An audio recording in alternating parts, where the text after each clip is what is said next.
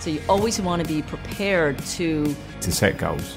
to be really disruptive. Diversity is fundamental. It is just trusting those super strengths. To recover from those failures and, and learn from them. Humility looks like the softest word, but it's kind of the hardest. We ourselves are in beta mode. Life goes on. Sporting Edge, inside the mind of champions.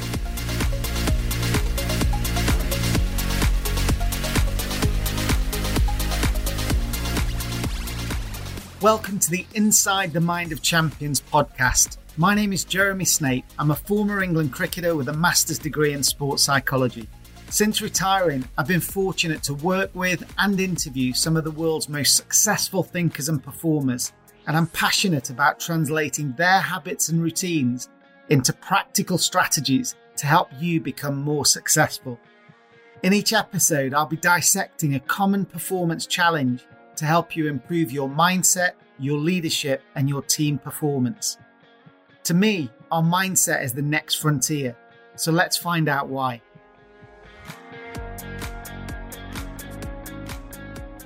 Hello, and welcome to this week's episode of Inside the Mind of Champions. It's been an amazing few weeks of sport, and this Rugby World Cup in France has really delivered some remarkable games and everyone's eyes are fixed completely on what promises to be an epic showdown between the All Blacks and the Springboks. If you're a regular listener to the show, then welcome back, and to anyone that's new to the show, a very warm welcome. Over the last few years, we've been fortunate enough to interview some incredible thinkers and performers from rugby to the Royal Ballet and from hockey to Harvard professors. So do click through some of the past episodes and subscribe to listen to people like Eddie Jones, Kieran Read, Sir Ian Shane Warne, Sue Campbell, Gareth Southgate, and many more. As for today's guest, I met him when I was supporting the England rugby team early in Eddie Jones's tenure. He was the kicking coach working alongside the likes of Owen Farrell and George Ford. He's renowned for his relentless perfectionism and ability to perform under pressure, and that drop goal in 2003 was probably the greatest example. He won many accolades and amassed over 1,200 points in international rugby, a record only passed by the legendary All Blacks player Dan Carter. He spent the final years of his playing career at Toulon in the south of France, where he was adopted and adored by the local fans and kicking 15 points of their 18-10 victory in the top 14 title decider secured his legacy. He became a poster boy and a role model for a whole generation of rugby fans around the world, and I'm so grateful to him for sharing his story with us. Here's a taste of what's to come. You hear people saying, well, I am who I am, I can't change.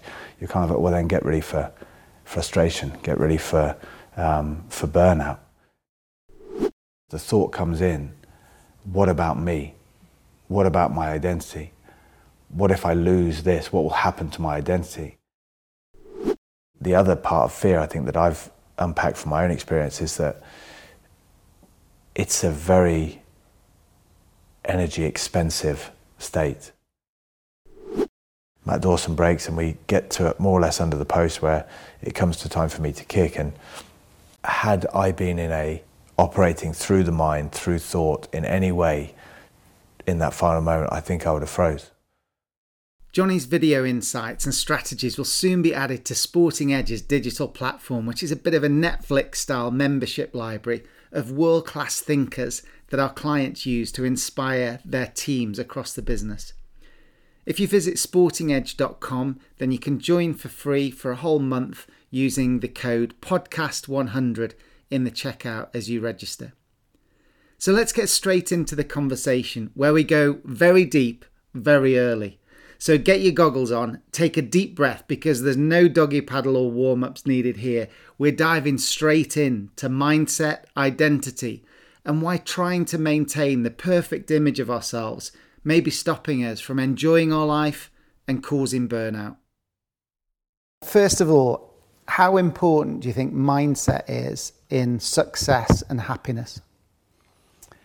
Um, that's a really good question, and it's a it's a difficult one for me to answer quickly, but there's no doubt about it. For me, a quote I hear a lot and I really like is that who we are doesn't have a mindset. Who we are is a mindset. And I think, therefore, the, the power and the fulfillment of being able to fully commit to a mindset and one that feels like it's leading you towards your passion, that it's excited about the next moment, that it's um, liberating, that connects you to other people, that allows you space to breathe and be spontaneous. It's hugely important, but in order to be able to play with your mindset, there has to be a connection or some kind of grounding to what's behind the mindset, what is truly you. If your idea is just a mindset, if your idea of who you are, your identity is just a mindset, what's playing with the mindset? What has control of moving your mindset? What has control of, of adapting and changing and exploring? And it's in that space that I feel is the, the happiness and the fulfillment and the power. The mindset is a way of channeling it. So we have this, I think, innate sort of self worth and, and feeling of being deserving and the power in that space. And the key is how to get that out. And when our identity works against that, when our mindset works against that, it's painful. That's the feeling of pain. But when our mindset's more aligned with it, channels it out, that's the feeling of flow, of, of expression. And I think that's, that's the balance there. The mindset is hugely important. Um, but in order to be able to, to work with it, there needs to be an exploration that goes deeper than mindset into some of the stuff which doesn't change. So a lot of people are talking about burnout and, and dissatisfaction and frustration. Um, how would you describe that mindset and what is it that's causing people that sort of frustration? I think any identity or mindset is going to have a shelf life. And I think we outgrow it because the power of what we have in us is without boundary. But a mindset has boundaries. It has, you know, you have these lines of what's acceptable, what's unacceptable, these lines of what I want and what I don't want, and what uh, what's you maybe you need what's right and wrong in some respects in order to guide yourself through. But those are limited, and what's behind it is unlimited. And at some point, the unlimited just says, "I'm done with this now." And if we don't move, that's where I think these feelings come in. If we're not able to explore more of who we can be, if we stick with this idea that we are who we are, and you hear people saying, well, I am who I am, I can't change, you're kind of like, well, then get ready for frustration, get ready for, um, for burnout. Because what's underneath that has no shelf life, it has no limits. Um, and I think, therefore, for me, it's, it's a bit like the burnout that came with me as a rugby player, is that the rugby identity was just a shirt I was wearing for that time. Now, if I continue to wear that shirt when I'm trying to relax on holiday and I start feeling the frustration, now that's on me. That's not, life's not frustrating me, even though that shirt will be telling me, oh, well, it's because of this, it's because of that, it's because of that. The fact is, is that there's a beautiful way to channel, I think, all that we are and fully um, make the most of every moment and express ourselves right here, right now. But we have to be able to move and adapt who we are to fit, you know, to plug into the socket almost of now. Because otherwise, we, you know, we decide what kind of plug formation we are and we walk around saying it just doesn't fit anywhere until that few moments a week where we say, oh, now it fits. But, you know, every moment is important. Every moment can be lived fully. And I think a lot of that is down to the immovability of who we are and the losing touch with, with the fact that on the inside we're no one, which means we can be everything on the outside. So, do you think the key then is adapting and learning and accepting rather than trying to control and be tied? It's almost like these two things are opposite ways of coping. One is to try and control the environment, and one is to try and accept the environment because the environment's so unpredictable and, and changeable. Which, you know, because obviously a lot of sports psychology and, and leadership is about how can we control this environment. And what you're saying, actually, the fulfillment comes from adapting and exploring and being curious about it. How do The- you compare and contrast those two? The power of any performance is being fully present and having all your faculties in play in that moment. Um, and every person I've ever asked and every experience I've ever had is that when I feel amazing is when all my faculties are in play. And I never have an issue with any relationships. I respond to whatever's in my environment so beautifully and powerfully. Um, and therefore, it's my job to work towards that connection with, with my, my true self, to find my fulfillment in every moment so that I can then have that far more instinctive, intuitive response in my performance. And one thing I've also found is that whatever the game plan was, whatever the structure is, I don't forget it. I always know it. I always know what the direction is. I always know why I'm here. This idea that spontaneity has something to do with carelessness because, oh, well, you have to be this, which means that if you're going to be spontaneous and adapt to it, means that you're not very structured. I think that's just back to the same place where people say, well, I'm just a spontaneous person. That's who I am. Instead of understanding, no, we can be absolutely both. We can be uh, store in our minds all this important information and we can learn things and understand them, but our performance must take place through the now.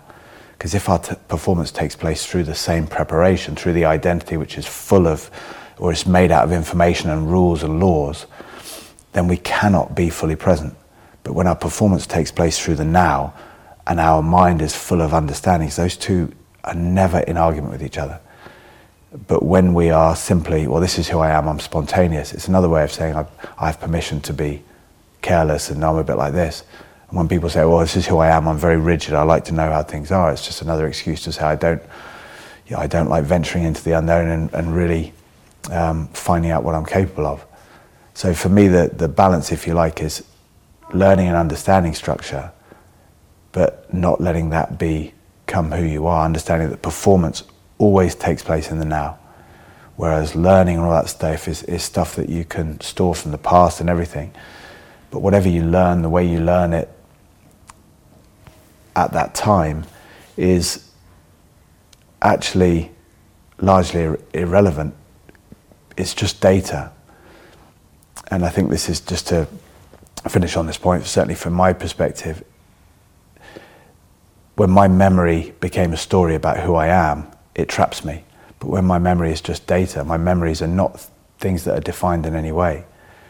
Um, it allows me to perform and just pick those bits of data and shape them according to what's needed right now. Or your story is this and you take it with you. Back to that plug analogy, it doesn't fit. But actually, we've got the capacity, all that information that I've learned over my life, I can play with it still. And I think when you say about what's the relationship, the relationship is the power is to have some distance between you and your identity so that you can play with it, so that you can enjoy yourself, so that you can explore yourself and take care of yourself. All these things involve distance. If there's no distance, you don't enjoy yourself. Yourself just basically leads you round and, and you have your, your difficult moments, your frustration, your burnout. Yeah, fascinating. And going back to the rugby, this idea of the game is uncertain, the game is unfolding, I need to control the moment. So that's where we see pre kick routines coming in. And you're obviously famous for the iconic um, and repeatable metronomic kick and the stance that you had, you know, a sequence of steps, the, the, the crouch that you had. Tell us, tell us why performance routines are important and what that was giving you uh, in, in that moment. It, for me, it's, it's basically back to this space between pre- preparation and performance. Now, everything's a performance. This is the other thing that maybe goes missing is if when we're preparing, that's also a performance of preparing. So it's to be fully engaged with. But when we're in the space of it's about getting ready for a bigger moment that's next, it creates major issues. So you look at uh, a person in my position playing number 10, they receive a ball, um, and there's defenses flying up, and there's noise everywhere, and there's you know aggression. There's this. There's different people in different places with different options going on, and all this stuff happens in a moment, and yet it's dealt with just incredibly, so easily, so effortlessly, so beautifully. And then the referee blows his whistle and says, "Right, let's. Let, it's now a penalty for you guys." And that same player now starts looking all over the place. as He's waiting for his or her tee um, to come on the field, and it's suddenly like, oh, and there's all this preparation. And the idea was what was happening in that moment before is far more challenging than what's about to happen now. But it was done in that intuitive, connected way where every moment, no moment is more important. Whereas now suddenly there's a big moment coming and we need to prepare for it. And what it ultimately means is the thought comes in what about me? What about my identity? What if I lose this? What will happen to my identity? Whereas in that moment, anything could happen. And yet everything's dealt with so beautifully. And even if it doesn't happen right, the response is so seamless. Um, and it's that the, the big challenge in all of this is that the ultimate control comes through allowing yourself to be fully present. But when your mind is about this next big moment, so much of you is in that imagination of what may or may not happen. So little of you is available. And so it feels terrible. There is no truth to, oh, there's pressure. It's simply when I'm fully present and engaged here, everything is, is as is. When I'm not, it feels terrible. It's life's way of saying, look, you're here to live and be fully present. Uh, and this is the, the power of it, the, the, the, expression that comes to me at the moment that I've been using a little bit in terms of a rugby analogy is that when you're playing, all the effective stuff and all the powerful stuff happens at the line. When you have a defensive line and you play right to the line. But in order to do that, you've got to head in and you've got to let, let the unknown be the unknown. You've got to let things, as you said, unfold. Now, as soon as you don't want them to unfold as is, you want to control them from the position of your identity so that I can have this afterwards, so I can still be me afterwards. Then you just play deeper. And you may do things nicely, but they have no impact. And it may look nice, but it does nothing. And at the end of the game, you come off and you think, I've done nothing. Now, you may have done all the lovely things, put some kicks here and done this, but you come off and there's something that says, I can't bear this. I have to go to the line. That's my whole point of playing this game. because when you do, things unfold, you respond, and it's always the moment that people come off the field and say, How on earth did I do that? Whether it's the idea about playing the ball late in cricket, whether it's watching it all the way onto your thing, whether it's looking through your feel, whether it's in tennis, you know, like just the, the looseness and watching the ball right onto the racket, whatever it is, there's this deeper intuitive understanding of the game plan that's allowed out and it doesn't ever let you down. And this is the, the power of that relationship with the unknown, the relationship with challenge, which says that I want it. But there has to be this ease with it as well, not a want that's now a new problem to have to solve.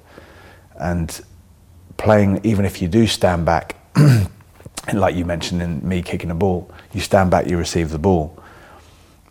When you kick the ball, you kick the ball at the line. So I can stand back from the defensive line and perform a skill, but I perform the skill at the line. What does that mean? Is that I don't perform the skill through my mind. I perform the skill absolutely, completely present and engaged, which means that you cannot have any guarantees of how it's going to turn out and be fully engaged. So you have to choose which one. And that's the ultimate control. When you choose to fully engage, you find out and your learning experience just takes off incredibly. But if you want to do it through the mind and think, all you do is shape an identity which burns out and also never feels confident and never feels equipped to deal with what's there, whereas the, the now version of who we are is always equipped. It's, it's really interesting. I mean, I, I remember playing cricket for England, and I often talk about this moment being the reason I started studying psychology, was playing in front of 120,000 people right, uh, in, in India. Um, in India. Wow. And, and, you know, this massive moment, I'd just run out Freddie Flintoff, the only chance of England winning the game. Uh, and I'm standing in this cauldron of noise, just thinking, what have you done? Yeah. And, and I was so fixated on what the papers were going to say, what, you know, the TV commentators were going to say, what the consequence of us losing the game that we were still playing in at the moment mm. and I hadn't faced the next ball but I'd mm. decided in my catastrophic thinking that we were going to lose I was going to lose my job as an England cricketer maybe even my county career and have to sell my house I'd sort of gone that way that down, down yeah. and my wife had probably left me as well as part of it so it was, what hadn't gone yeah, wrong yeah. yeah so, so that chain of thinking happened really because of the fear of failure and, and then as a result of that I lost control of the moment and didn't even. I mean, Harbhajan Singh was difficult to pick as a bowler at the best of times, but when you're not watching the ball because you're thinking about tomorrow's headlines, then then that's even worse. And I don't think we'd ever talked about our mindset and talked about where our thoughts go and talked about this zone of being in the moment. But it sounds to me like we try and control everything so that we can stay safe in our identity. But actually, the real success and the moments of great exhilaration are when we trust ourselves. We trust ourselves to find a way to win, or we trust ourselves to explore. And actually, we might not regret being beaten by somebody better as long as we were present and had a go. But I have regrets about times when I couldn't get into the moment and I was so, you know, sort of, I was engineering something and, and not being brave enough and letting go. I think those are the moments I regret more than, Yeah, you definitely. know, being beaten. I don't know. How, how do we trust ourselves more then in these situations? I, I think for me it's really interesting because the we're always going to have to do it at some point. You have to trust yourself, and, and the more you put it off, the more there is to lose. So essentially, the story becomes the harder it is. It's not really any harder. Letting go, the idea about letting go being harder is for me is that you carry two heavy bags and you have to unpick everything out of each bag. And so the more you have in there, the harder it is. It's not letting go, you let go of both handles, they're gone. It's instantaneous. But the idea is, is that the more I've got in that bag, the less I want to let go. The more I'm carrying in that rucksack of who I am. Um, and the idea that we'll trust later on if we can just get these things okay. If I just get through this game. But it's just never enough. It's never going to be enough. Looking after your family, looking after yourself, your own health, lots of that survival. And then there's the bit that steps up a little bit, like, well, you want your house, but which house do you want? I want this one. And that creeps into that kind of social culture thing. I want it to be this way, I want it to be that way. And some of that, of course, is hugely important. It needs to be recognized, and at times that does require to step out of that intuitive thing because what's interested me, because it was part of my kicking in moment, as it were, is that deathbed revelation. People are tr- trying to do it then, it's when they want to trust themselves.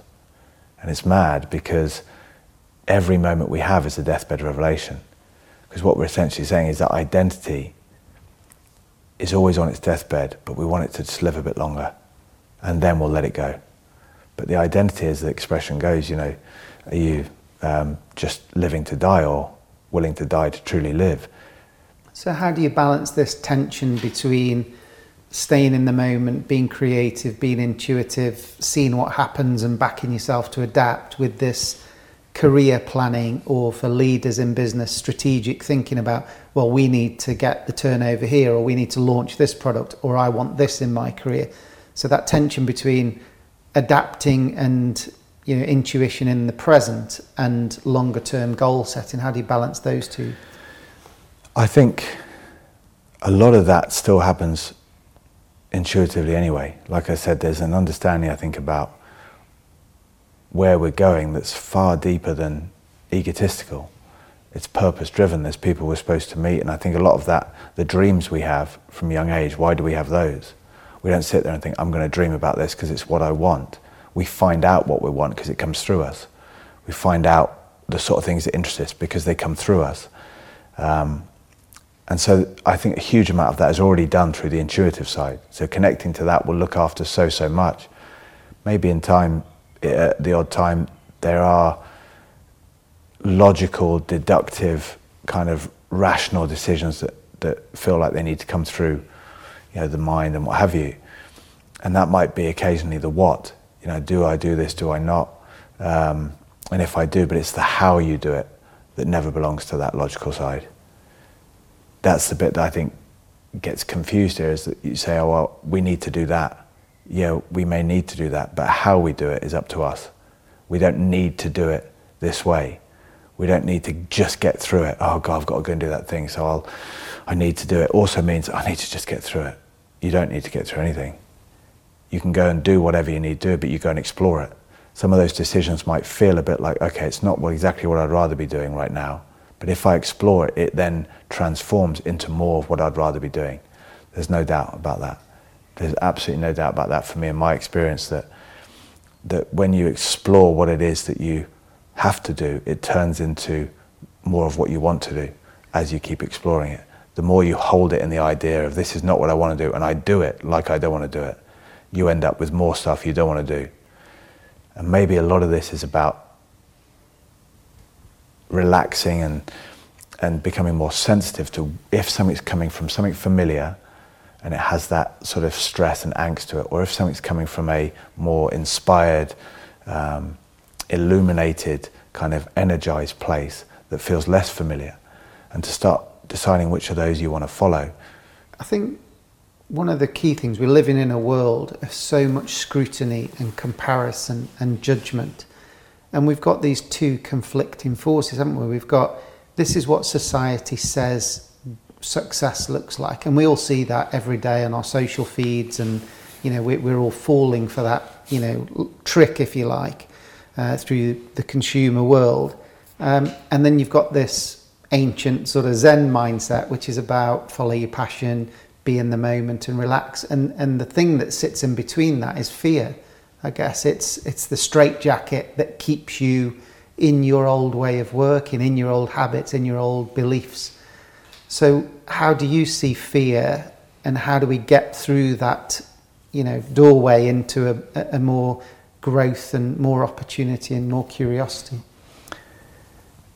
I think the first thing I think is also ignorance, not in the way that yeah you might call someone ignorant. Yeah, it's not meant in an offensive way at all, but the the inability to even recognize any other option than the way things are now. And certainly for me, for a long time, that was the case. It wasn't that I was sort of like, oh, I could be like this, but ah, you know, it's fear that's holding me back. So I had no idea I could be any different. And the first part of that is the, the, the first layer, if you like, is, is the awareness of being able to be aware that there's another way.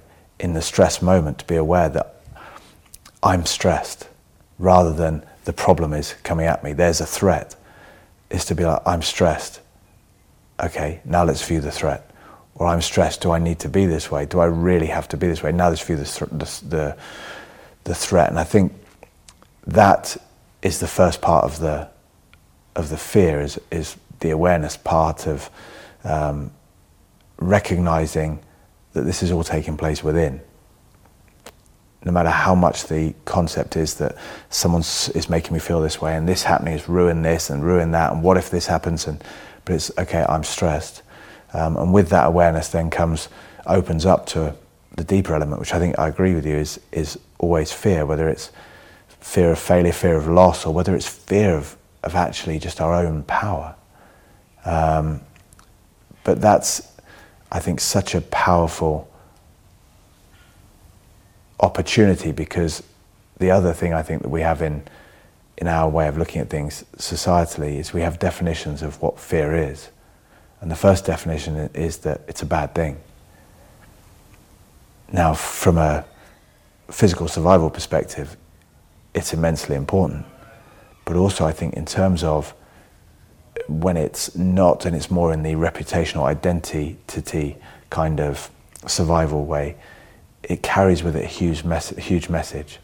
So because fear is bad, we run from it or we fight it. But running for it, fighting it, solving it, all it does is validate it. So it feeds it. And as you feed that fear, it becomes a bigger, hungrier fear machine, which then requires you to do more um, re- resolving, more assurance, reassurance, more fighting, whatever it is, is your, your MO. It asks you to do more. So the other part is understanding the fear carries a huge message.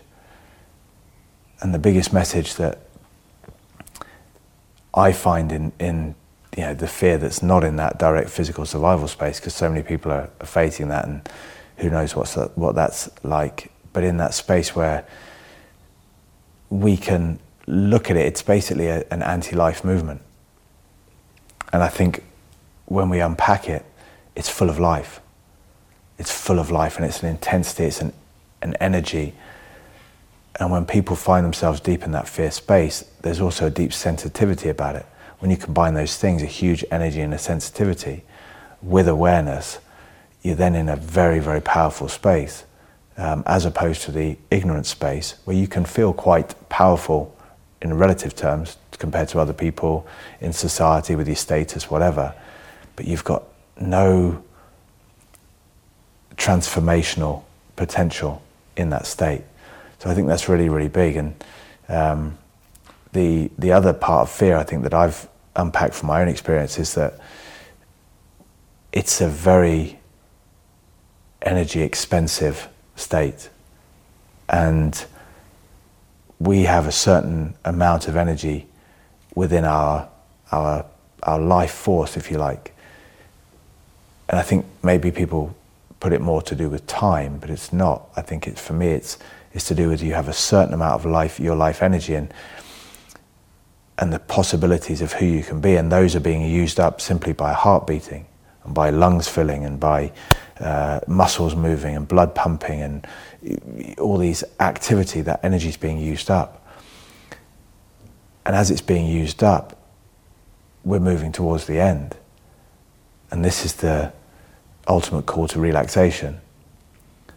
Because in relaxation, everything opens up, we become more receptive, we open up those boundaries and those, uh, those constricting kind of ideas that we have to be able to be more of who we are, to receive new messages, to in touch with intuition. But also, we're harnessing that life energy in a certain way. But at some point, we have to explore that inner um, mechanism for enhancing our energy that means that we can become geniuses in everything we do. The way we talk to people, you know, even in walking into a room and you start speaking and, and you're speaking quick, you're like, this is energy going.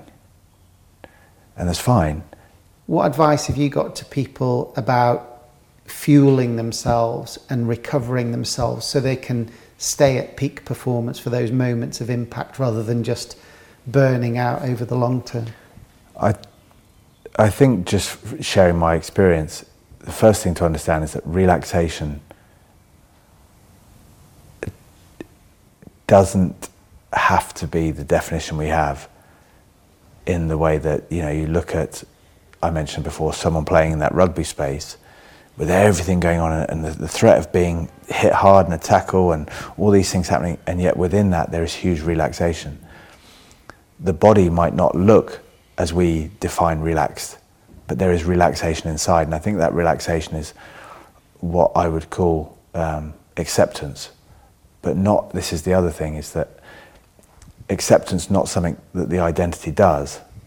Acceptance is the, if you like, the end of the identity. The acceptance is that space of, if I accept everything as it is right now, there is nothing to do, nothing to be, nowhere to go, in which case the identity is rendered obsolete. And so that acceptance is where the relaxation is, so that that surrender, as people call it, to the sporting moment. You have your plan and, and then you just go, right, let's go. And you surrender. So, relaxation, in some respects, in the recovery space, is about the loose shoulders. And it's about the deep breathing. And it's about the, you know, the, the absolute kind of ease and the, the, the, the slow tempo to everything. It is completely. Um, yeah, that deep sleep kind of idea from a physical perspective. But acceptance, that's a physical acceptance. But acceptance can take place on so many levels, and physically, the body still has its output. You know, has to go and burn. You know, you look at some of these runners when they start going, they are so relaxed, but that body's using energy, but it's using it efficiently. And I think um, the the sort of for me, the rest and recovery is not a right. I hammer my day, and when I get home, I rest and recover, as you've mentioned. Um, the idea is is that I rest and recover whilst I'm doing it. These, there's a paradox there that can actually be married. That actually I'm present and I'm accepting, and I might have to run, and I might have to get, and I might lift weights, but I'm doing it and I'm fully present. And that's the the power of it. The the acceptance and the and the, the full presence is that ability to come home from work or whatever it is that you do and not have to flop on the sofa and just sort of, oh God, it's been a long day. Because when you look at it, what have you really done? What have you done in a day? When you look at people, we have meetings, you're like, you're sat in a meeting. You've got rugby players charging around a field getting the threat of being hit and doing this and doing weights, followed by training sessions, followed by kicking, followed by this, going to a dinner in the evening. You're like, okay, that's a physically jam packed day. And they might get home on the sofa, on the sofa and go, blimey, body's a bit tired. But we get on the sofa with that body feeling of like, oh my gosh, what a day. But actually, we've done is sit down, talk to people. It's, it's amazing the energy expenditure that's happening because it's not on the physical level. It's on the level of someone comes in, oh my gosh, it's so and so, I need to get this right. And suddenly, it's like the emotional, mental side is doing all the running around the field, sprinting around the field, worried about getting hurt here, worried about this, trying to fix this. And the sense is that whenever we get home or whenever we find that apparent safe space, it's relief. But the con- the, all that points to to me is that if we are living in the now, there's no consequence. So what are you relieved from? But when you're living in the past and the future, especially the future, it's relief. It's this idea of I'm surviving this and I've managed to survive it. But the energy expenditure of that is horrendous. But in the thriving, people do what they love doing and it might be energetic, but it gives them energy, even though it's energy expenditure. Whereas people do something which is so easy physically, but it's something they don't like doing and it drains them. So I think bringing that presence, bringing that excitement, bringing that opportunity, bringing that curiosity, and bringing ultimately that huge sort of presence and acceptance um, is the way to be enhancing and bringing energy in the whole day, not just when I hit the sofa or, or when I get things just how I need them. Yeah, it's fascinating. I can definitely sense that, you know, mental exhaustion that comes from it, certainly with a lot of our clients. And I think what you're talking about is this um, this sort of burnout that's coming, not not from anything other than self-inflicted. Really, we blame the business, we blame, you know, the the economic climate, we blame the energy crisis, we blame the costs, whatever. But it's our interpretation of that when we've got such a fixed belief of who we are and who we have to be or who we Exactly, have yeah. to become, and those those beliefs are held so tightly that now the world and the sands are shifting around us, we hold them and grip them even tighter, and that energy is so um, you know tiring for us. It sounds like that's the tension. So Yeah. Is it that we need to have you know softer edges to our identity and and fight less? Is is the energy coming from resisting more? for me, back to the concept of the trust, is that we have an idea, or I certainly have an idea of who it is I'm supposed to be and want to be. And if that supersedes my exploration of who I'm becoming organically, if you like, who I'm, you know, who, who I am, then I'm going to be in trouble. And my old idea has always been at times, you know, I'm going to be, I want to be like this, this is the way life's going to look. Now, if I hold on to that, the more I hold on to it, the more out of date it becomes. Unless it's lining up with every single event I'm, I'm exploring. And it never does.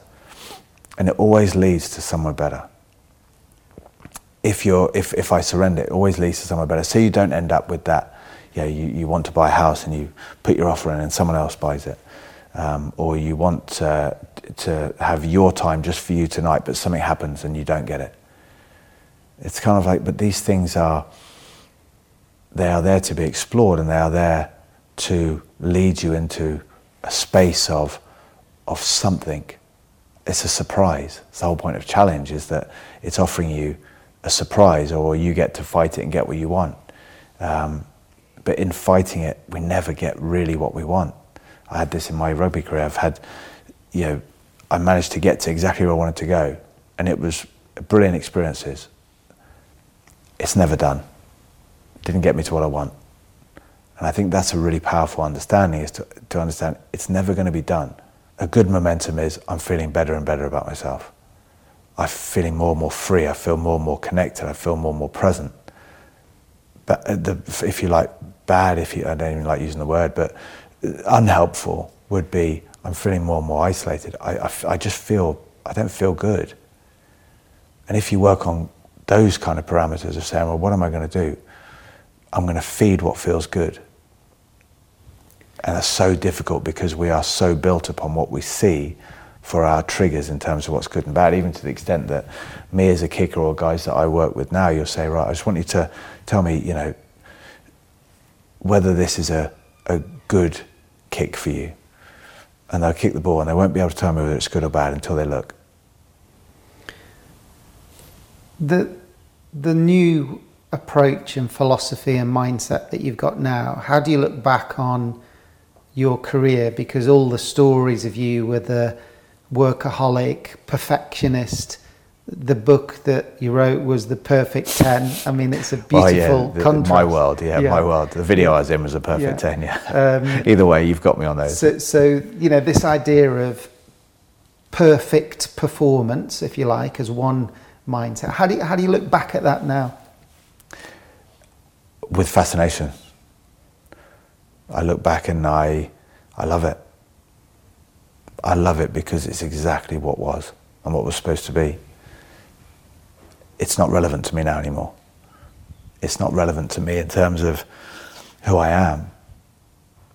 So I'm able to view that me like, essentially like, you know, like a, a young me, a child, as it were. To look and say, I have deep respect for going about my business the way that I did then, and I look at it and I and I have nothing but, if you like, admiration. And also it being the same energy that drives me now was driving that. I said this before, is that underneath my identity, I think I have this strong energy which already has some kind of, I don't know, it, has, it seems to have something in it. And it, when it was pushed through the, the construct of that personality back then, that's how it came out. I feel closer to its source. And I still know when I'm trying too hard. Now I can feel it when I force, when I try and, when it just feels a bit, oh, I'm forcing this, I'm in the way of it. And I can feel that what was back then was that there was so much coming, but a lot of me was in the way of it. And therefore it came out in stress. You can hear it in the language. You can hear it in the, um, you know, the talk. All it was was pressure, expectation, um, fear of failure, uh, you know, all the challenges. And you look at the stress that was on the body, all the injuries. You can see all that coming out. It's just pure conflict between this energy that has to come out and me saying essentially, um, I'll do it, not you. And that stress, whereas now I'm much more out the way of it, but I still feel it. There's times where I feel it, and it's so important to be able to to awareness, notice it, and then accept that it's okay, and then be able to respond accordingly. To be able to say either, actually, this isn't where I'm supposed to be, and if it is where I'm supposed to, and, I, and if I can move, I will. But if I can't, it's not how I'm supposed to be. So I'll move me in it. But back then, I I actually took a lot of strength and motivation from being in the way of it.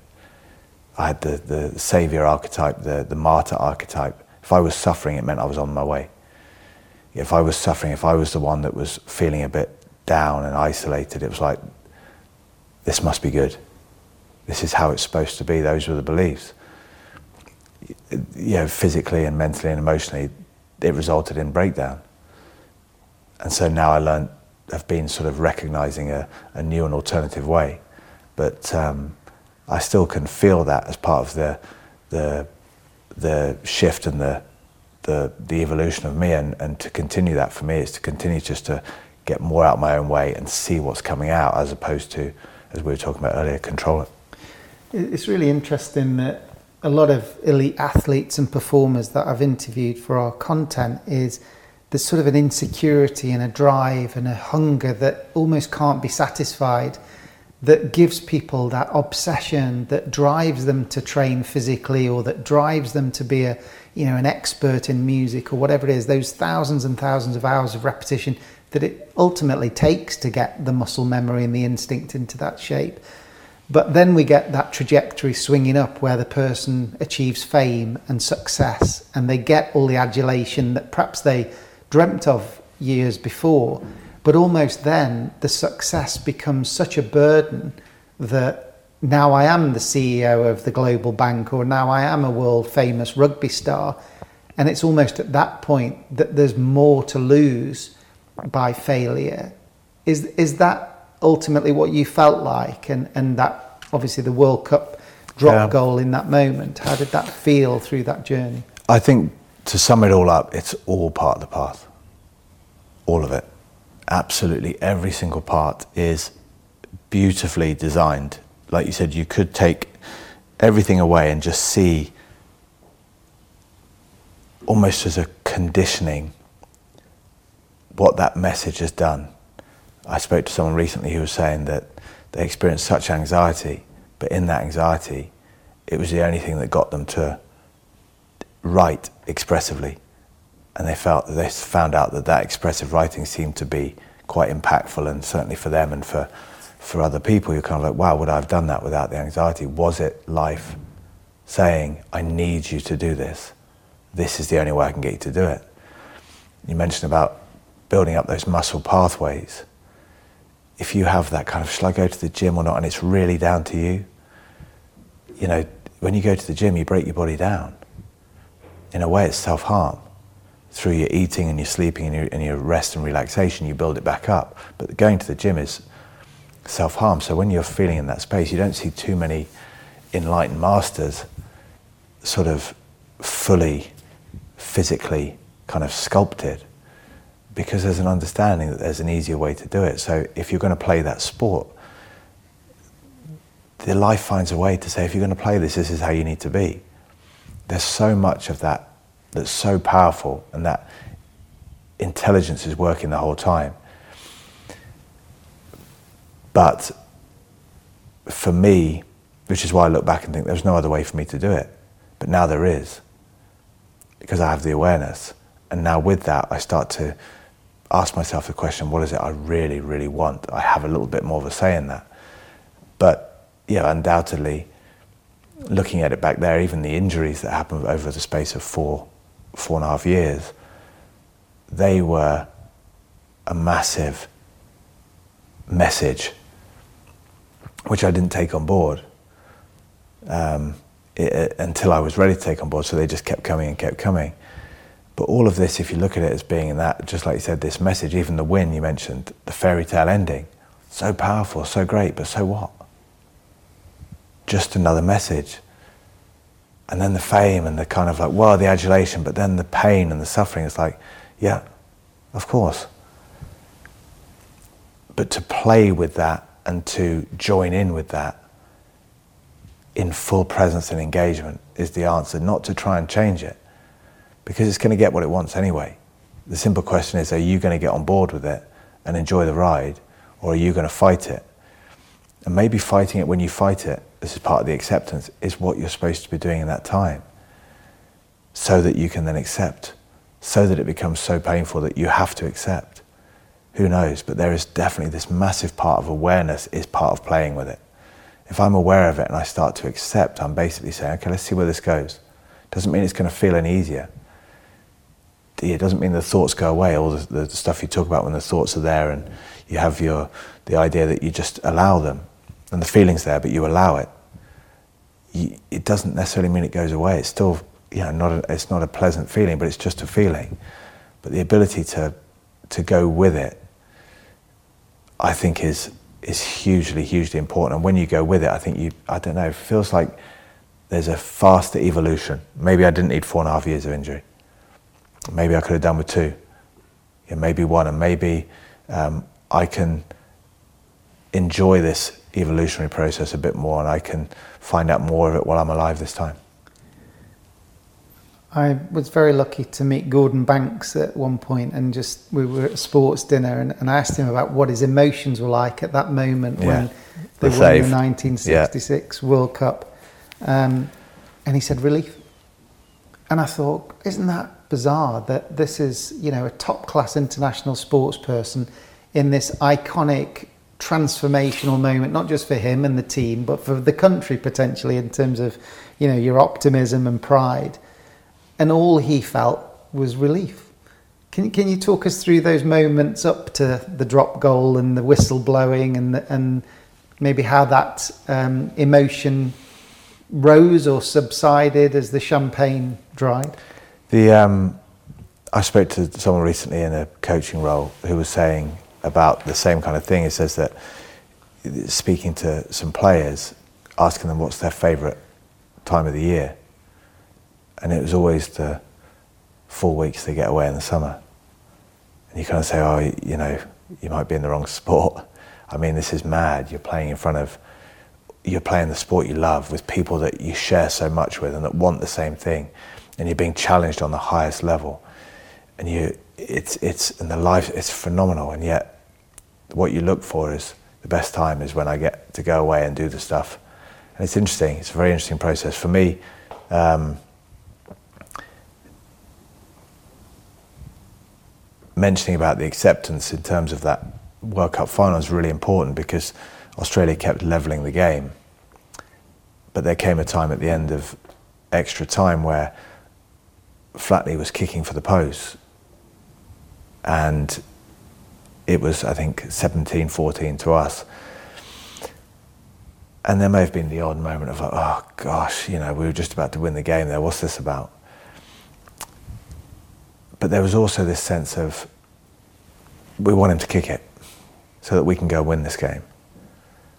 And there was this acceptance that if he kicks it, this is what we're going to do. If he doesn't, all right, we'll win the game. There was no kind of, please don't kick it. Oh, if he kicks it, we might do this. And what if we go to this? And what if it goes to blooming drop goal shootout, whatever it was going to be? It wasn't there. It was that straightforward acceptance of like, it is what is. And then there was this kick into the power of clarity and full engagement in the next moment to say, right, it's gone over. Everyone just went, this is what we're doing there was no living in the past about, oh gosh, you know, who, who gave away the penalty and what about this? It was just, oh, what mistakes have I made? And what if we don't win this? And as you mentioned before, it was just, okay, go. And so we kick off and we run through this play essentially of getting them to put the ball out into the line out. We run their line out, we go, Matt Dawson breaks and we get to it more or less under the post where it comes to time for me to kick. And had I been in a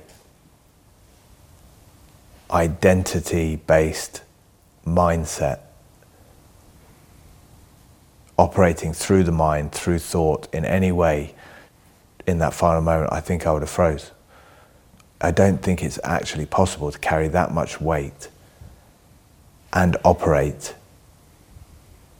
mentally. It had to be absolute full presence.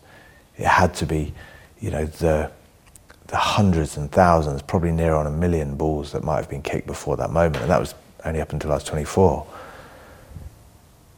All of the passion in that, something takes over that when the ball hits you in the hands, from that moment there, I became a passenger, a very, very engaged, you know, viewer, witness of, of the event. I was feeling it. That's how much of a witness I was. I was feeling it, I was seeing it, I was so present, but I just wasn't doing it. It wasn't the identity doing it, it was being done through me. And it seems kind of romantic to say that. But there are times, I think, when life knows that that's the way it's supposed to pan out. And as a result, I remember seeing the ball drop and thinking, yeah, if I did, or just recognizing that the way the ball dropped was like, okay, that's how this is going to fly. Knowing everything about that, and then watching it fly, and to the extent that the the evidence I have for this was at the time how I was feeling, but after that, I know I sort of didn't even start to half celebrate until the ball was through, way through, and suddenly I felt like I just kicked back in. Identity came in and was a bit like, guys, guys, we've got to get back, get back, get ready, we must catch this kickoff. You know, suddenly I was into that, but but it was pure silence when it happened. And then my favourite moment of the World Cup when Mike Catt smashed the ball off the field and it's not quite gone off yet. The referee's reaching for his pocket and there's nothing anyone can do. But you're just short of the summit. You're one step short of the summit and nothing's stopping you from taking that next step. there's there's that absolute knowing of your being and your worth and your deserving.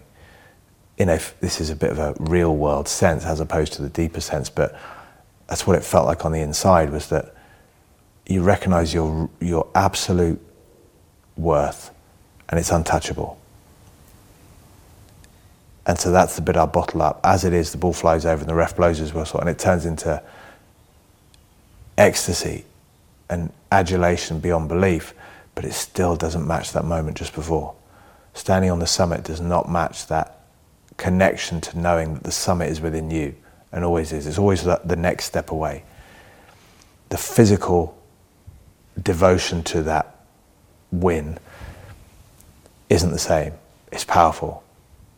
It's so powerful, but it's not the same thing. And with each step that went round the field on the um, on the lap of the, the lap of honour, with each step that involved you know the after match uh, sort of interview and, and what have you, you're ebbing away, moving away as you get deeper into that sense of I've done it, we've done it, is different to the full engagement respect of it. And, and as you move with each step into the going home and into the bus tour and into the meeting these guys, it's brilliant. But now you're moving so far from it. And to have touched it and to feel that movement away is, is, is difficult. And then you add in the fact that the old you kicks in with all its old problems, you know, things aren't right, this shouldn't be happening, this is unfair, I never wanted this, I just want to get back playing, neck injury.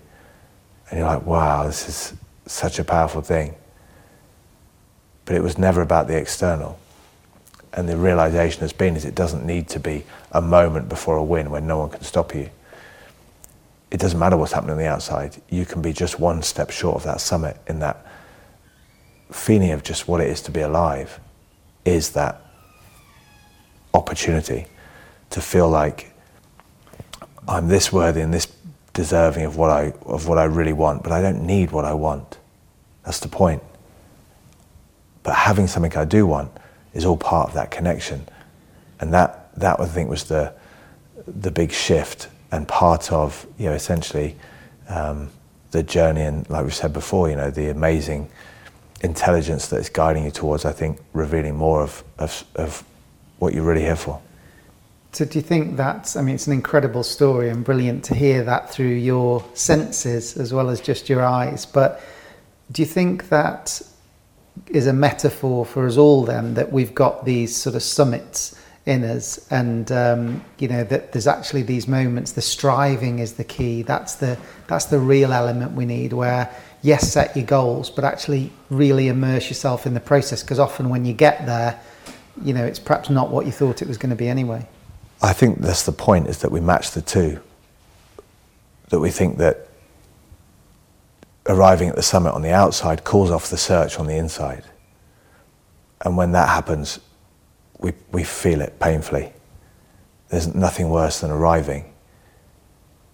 Whether it's arriving at the idea that you're not worthy or arriving at the idea that you're the best. Arriving is the problem, not the idea.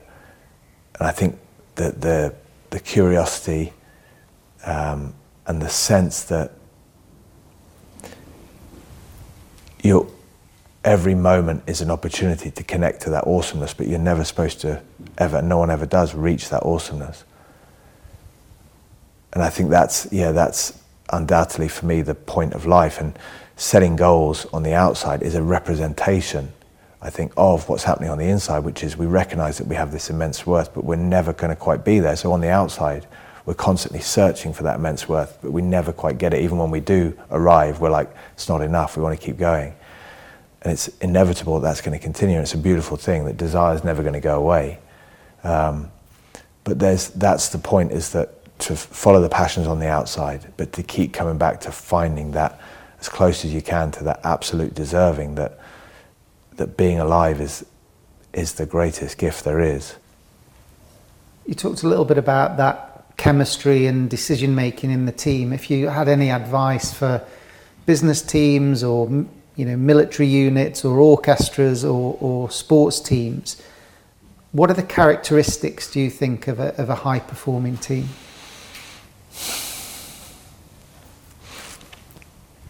I think, I, I mean, yeah, you've mentioned some incredible institutions there that, certainly in the military, that have this, they have amazing ways of doing this already. Um, but certainly something that just rings true to me is that when people feel that they are, that there's a place for them, that there's opportunity for them, when people feel like they can grow and that they can be themselves in an environment, it translates to being valued. I think people think we need to let people know that they're valued means going around saying, you know, you're doing great and everything, which is, you know, which is, which is nice, but you, that's not necessary in the team that we're in. What allowed everyone to feel valued was that they felt they had a place in that plan, that they were important in that they had a way of following their passion, that there was excitement in it. And I think that's the difference to when people feel like they're just there to hit expectations. And with that comes great decisions. When people feel valued, it's, it's, it seems mad to me that people talk about or try to teach or help people understand good decision making without it ever starting from a place of like, well, hold on, when do you make good decisions in your life? Oh, well, I'm feeling good. Right. Do you know what decisions you're going to make until you're feeling good? No. Well, then we've got to get you feeling good. And your decisions will come. As opposed to saying, screw feeling good. These are decisions. This is how you make a good decision. It's like, but hold on get someone feeling good, see how their relationships are, see how their, um, their decision making is, see how their leadership is, see how their performance is. Uh, there's a slight difference, I think, between feeling good and feeling um, superior, and what comes with that, which can be, you know, the seeking of power and everything, which is a different type of feeling good. But when people feel relaxed, easy, excited, and passionate, just watch them. All of this is the idea of leadership or, or decision making that, especially leadership, that it's got something to do that you give or you do for someone else or make someone else. It's only ever about you. And from that position, you then inspire. If you know how you're leading, I think it's probably a, a, limit than it is, you know, a powerful opportunity to hand over. I think, like we said, at playing at the line, if someone says, Well, I play the ball at the line rugby wise, and I always do this, it's like, No, you don't. What happens when you play the ball? Be honest. I go in there, I'm never quite sure. Interesting. I'm uncomfortable. Yeah. And I go for it. Yeah. Sometimes it doesn't work out. Yeah. What happens when it does? Something comes through me. And you want to take credit for this and hand it over to someone else. Instead of helping them to say, Look, in this environment, we're okay with that as long as we're looking after ourselves, aware and, and conscious and whatever, and, and coming from a position of love and, and, and you know, kind of ambition. Now, it's crazy that people talk about leadership when you say, well, how have you led? It's like, most of my leadership, my best leaderships come from stuff I have no idea how it happened. And all I know is that what it took to get to that stage to help make me okay with that has been this. And that's the environment we talk about create an environment that allows people to go into the unknown and face challenge and let them come out. But if you already know what their potential is, that's never going to happen. So, how, how would you describe the best coaches? Because there's this move where we want everyone to be empowered and enabled and be able to make decisions for the team and adapt really quickly. And the old command and control style, which basically told everybody what to do minute yeah. by minute and there's this tension where we need to let go a little bit and create that space for people to grow and become leaders themselves. So, what's your experience as the, of the best coaches, and, and what do they do to, to help you to thrive in that kind of environment? So, I think the best coaches are kind of very good at mixing people and things together, game plans, people, finding those combinations that work at that time. So really good at managing that. and really good at um, understanding where the environment stops and where the individual you know, starts. So not crossing that line to start um, suppressing an individual, um, but allowing to to dictate an environment. You know, you make decisions around. Well, well when are we going to have meetings? Okay, well, what sort of environment do we want to create with these meetings? And what do we find if someone turns up late to a meeting? Okay, well, rather than it be a case of you must do this, but start to understand the person individually. So I think coaches have that capacity to to combine the universal, the one size fits all, because that's how it has to work sometimes, but with the individual uh, relationships, understanding individuals, taking time to really get to know individuals so that there can be this universal, but within the universal, the subtle nuances of allowing people to still be them. That allows people to realize that no, it doesn't mean that you just do whatever you want, but it means that you can be whatever you want. And it doesn't mean that, um, you know, for you it's different. It means, no, that we're all different. But we have this structure that has space for us all. Those kind of things mixed with always creating new space for opportunity, responding to challenge, understanding when to press harder, when to take the finger off the, yeah, the button and sort of say, look, time to relax. All of those things huge. Um, I remember Clive Woodward actually um, I mean, I've, I've, had some immense coaches in my life. You know, notably Steve Black and Dave Alred would be, know, two of the absolute sort of most personal ones. Uh, but you know, I remember with Clive after the Wales game in the quarterfinal of the 2003 World Cup, we were pretty terrible in the first half, and then came good in the second half, um, or came better in the second half. In the press conference afterwards, there was a lot of um, in a lot of people really focusing in on that first half and sort of saying, geez, you know, how did the wheels come off? What's happening? And I remember just sat next to Clive and he just said, yeah, very much explicitly, we'll beat France next week, which was a very bold statement that wasn't his usual way. But for me, it kind of shook me out of my, I was sat next to him on the top table and it shook me out of my my sort of uh, reverie, you know, my daydreaming that I was doing about the game, I was suddenly like, geez, what did he say? Then I loved it. It was right. Because all the energy was saying, oh, the wheels have come off. And here was a guy who was not just saying it. I could turn around as I saw, I was like, he means it. This isn't a strategy. It's not a plan to say, well, I'll go in and do this, and that'll help this, and that'll look after the press, and then we can go and deal with our problems. It was like, we'll beat France next week. And I remember looking the same way that Martin Johnson turned around in the tunnel before we went out for the final between Australia and, England. Um, when he normally says his last piece before we go out through the doors, and, the Australian team's lined up beside us. And he normally stands there with the ball in his hand, you know, huge hands, tiny ball, and says that last call to, to arms for us to head out. And he turned around, I could see the Australian guys watching him as well. And he just looked and went, turned around and ran out. As in, like, we're good. And he meant it. This is the point. It's all this leadership stuff and, and all the decision making and all the coaching. It's only ever true if you mean it. So there's no good saying, how do I get my team to, to play well? Well, do you really care about them? All of them. Every single one, even the one there that's playing up at the moment because maybe they're feeling a certain thing about their worth. And do you still care about them? I do, really. And that that acid test is on play all the time. Do you care about them? Do you really, really feel this is the case? Are you really, really present or not? And I think when you get those things right, things do look after themselves. But that's everyone's job is to be like, shit, do I really mean this? Do I really, or am I just doing this so I can get something out of it? Am I in this, relationship? Am I using someone so I can get this out of it?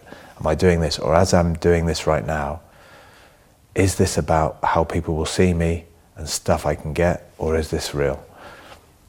and that's back to that presence, you know, because if you're living a life of 100 years, you're going to waste it. If you're living a life of one moment, if you're willing to die right here and now, that'll last forever. It's been absolutely compelling and fascinating. If you'd got one sentence of advice of all the things you've learned about how people can strive for success but still live with this contentment and um, you know feel good about what they're doing, what what one piece of advice would you give as we close? I think summing everything up in in one is always going to be difficult, especially for me. I like to talk my way around my. I like to explain everything. Maybe a, a, habit of too many interviews, the possibility of being misquoted, that you like to just really hammer the point. Um, but I think I don't know. Probably from my perspective, I can only go as maybe what's most relevant to me now. Um, but it's it probably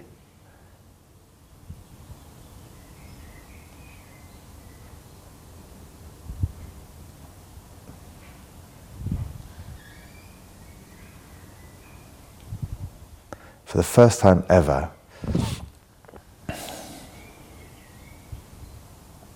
I'm not going to answer it. I deeply, deeply mean this when you ask questions, always something comes up in me straight away, and I can feel it. And it's not something that it might sound. I might have said a few of these things before, but it's not something that comes from memory. I don't think, oh, I'm going to answer this to this question. It just straight away comes up in me, and, and I'll always be able to think, yeah, I feel that. Let's go with it. But nothing's coming up for that. I don't have that answer. I think this is the point: is that probably what's coming through is that if I give anything now, it'll be about this will get me something. But the fact is, is you've got to mean it. If just it, it, it has to be true. If you want to, if you want to find out what you're capable of, you have to let go of what, of, of what's in the way already, and you can't let go conditionally that will always be the question. How much do you want it? So maybe that's the most authentic answer. Everything you've spoken about is moving out of this rigid box where you've got rules and beliefs and structures and identities. but actually, what you're saying is live in the moment, explore it, and, and you're on this continual um, you know, journey of curiosity to find out more. So we're fascinated to watch this space and, and see what comes next. I know you've got uh, some amazing projects lined up, and your podcast, I Am, is a huge success already, and I'm sure it'll go from strength to strength. But thanks so much for your time today, John. It's pleasure. been a real privilege to meet you and spend time with you. My pleasure. Well, if you're still with us after an hour, I'm guessing you've been gripped by Jonny's insights. Well, that's two of us.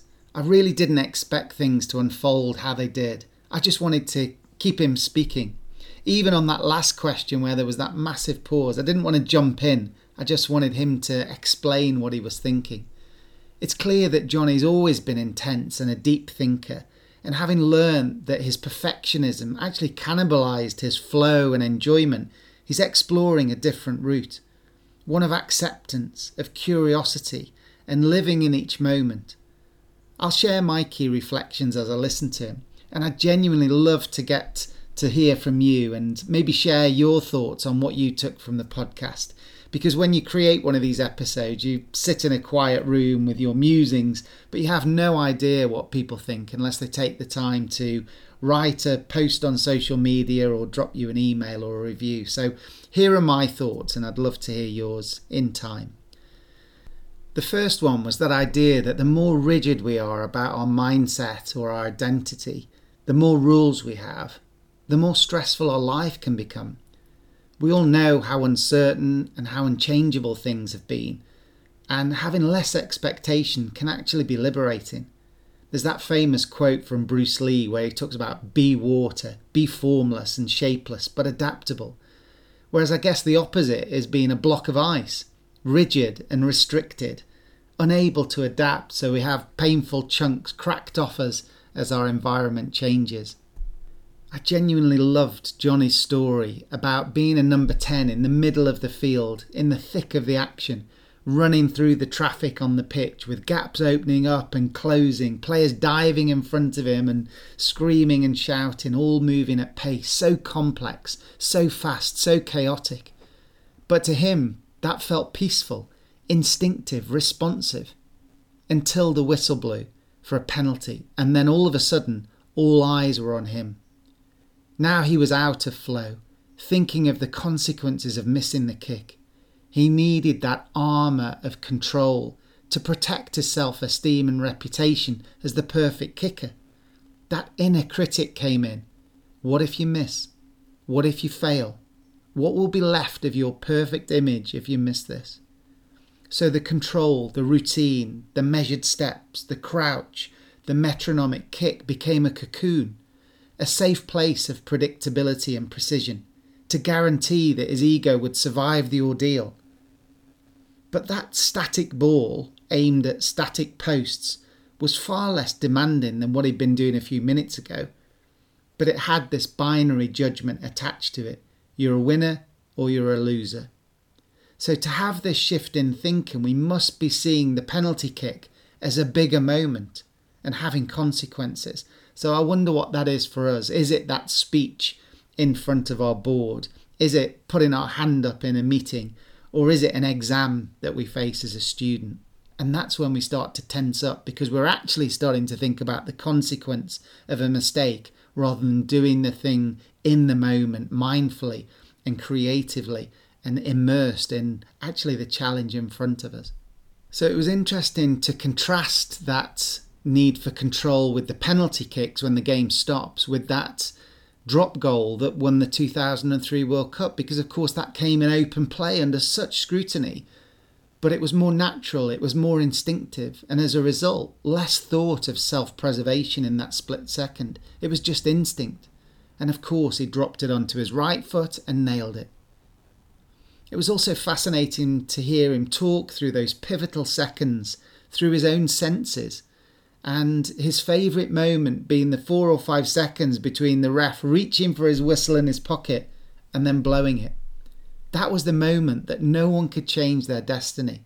And then, after a frenzy of celebration, the emotions waned and the burden rose. Now he really was someone. He was a World Cup winner. No, he was the reason England won the World Cup. He was the perfect 10 and that welded an inescapable identity that weighed heavy on him. I think Jonny's point about the mental exhaustion people feel from shuttling between the past and the future with all that worry and anticipation of the stresses and judgments is absolutely spot on. I've been delivering lots of keynotes and workshops in corporate audiences this year, and many of them have covered these elements of stress and burnout because we need to learn how draining the pandemic has been so that we can manage our own emotional energy like an athlete would maintain their physical energy. We can't innovate and drive performance across our cultures if we're mentally fatigued, and I think that's a huge challenge for businesses as we move into a new year. Jonny's insights are so topical as we watch these huge games of rugby on the TV. It provides a unique insight into what really goes on inside the mind of some of these stars. We expect them to be perfect every day, especially in those clutch moments. Jonny's work ethic and obsession with perfection made him a global success, but he's actually giving us a strong message that there is a different way by taking ourselves less seriously, having less expectations and rules, and exploring what's right under our nose, we can not only deliver our most instinctive and highest quality performances, but we can also have more energy and more fun. Jonny's fascination with mindfulness and flow touch on a few Buddhist principles, and I'm fascinated to see his adventure unfold in the coming months and years. His podcast, I Am, focuses on all of these areas, so I'll add a link into the show notes for anyone that's interested. So, a massive thank you to Jonny for adding his interview to Sporting Edge's digital library. I know that many leaders are going to love using his video insights and strategies with their teams. And a massive thank you to you for tuning in. If you'd like to send through some of your reflections, then connect me in on LinkedIn or social media. And if you want to get hold of me for any support on keynotes or digital content for your business, then you can reach me at hello at sportingedge.com and I'll come straight back to you. Please do share this with any rugby fans in your network and have a great week. We'll see you soon. Thanks for listening to this episode of Inside the Mind of Champions. Connect with Jeremy's LinkedIn, Twitter, and Instagram links in today's show notes to receive the latest insights from his work. If you'd like to get access to Sporting Edge's digital library or book Jeremy for a conference speech or webinar, then please visit www.sportingedge.com or email hello at sportingedge.com.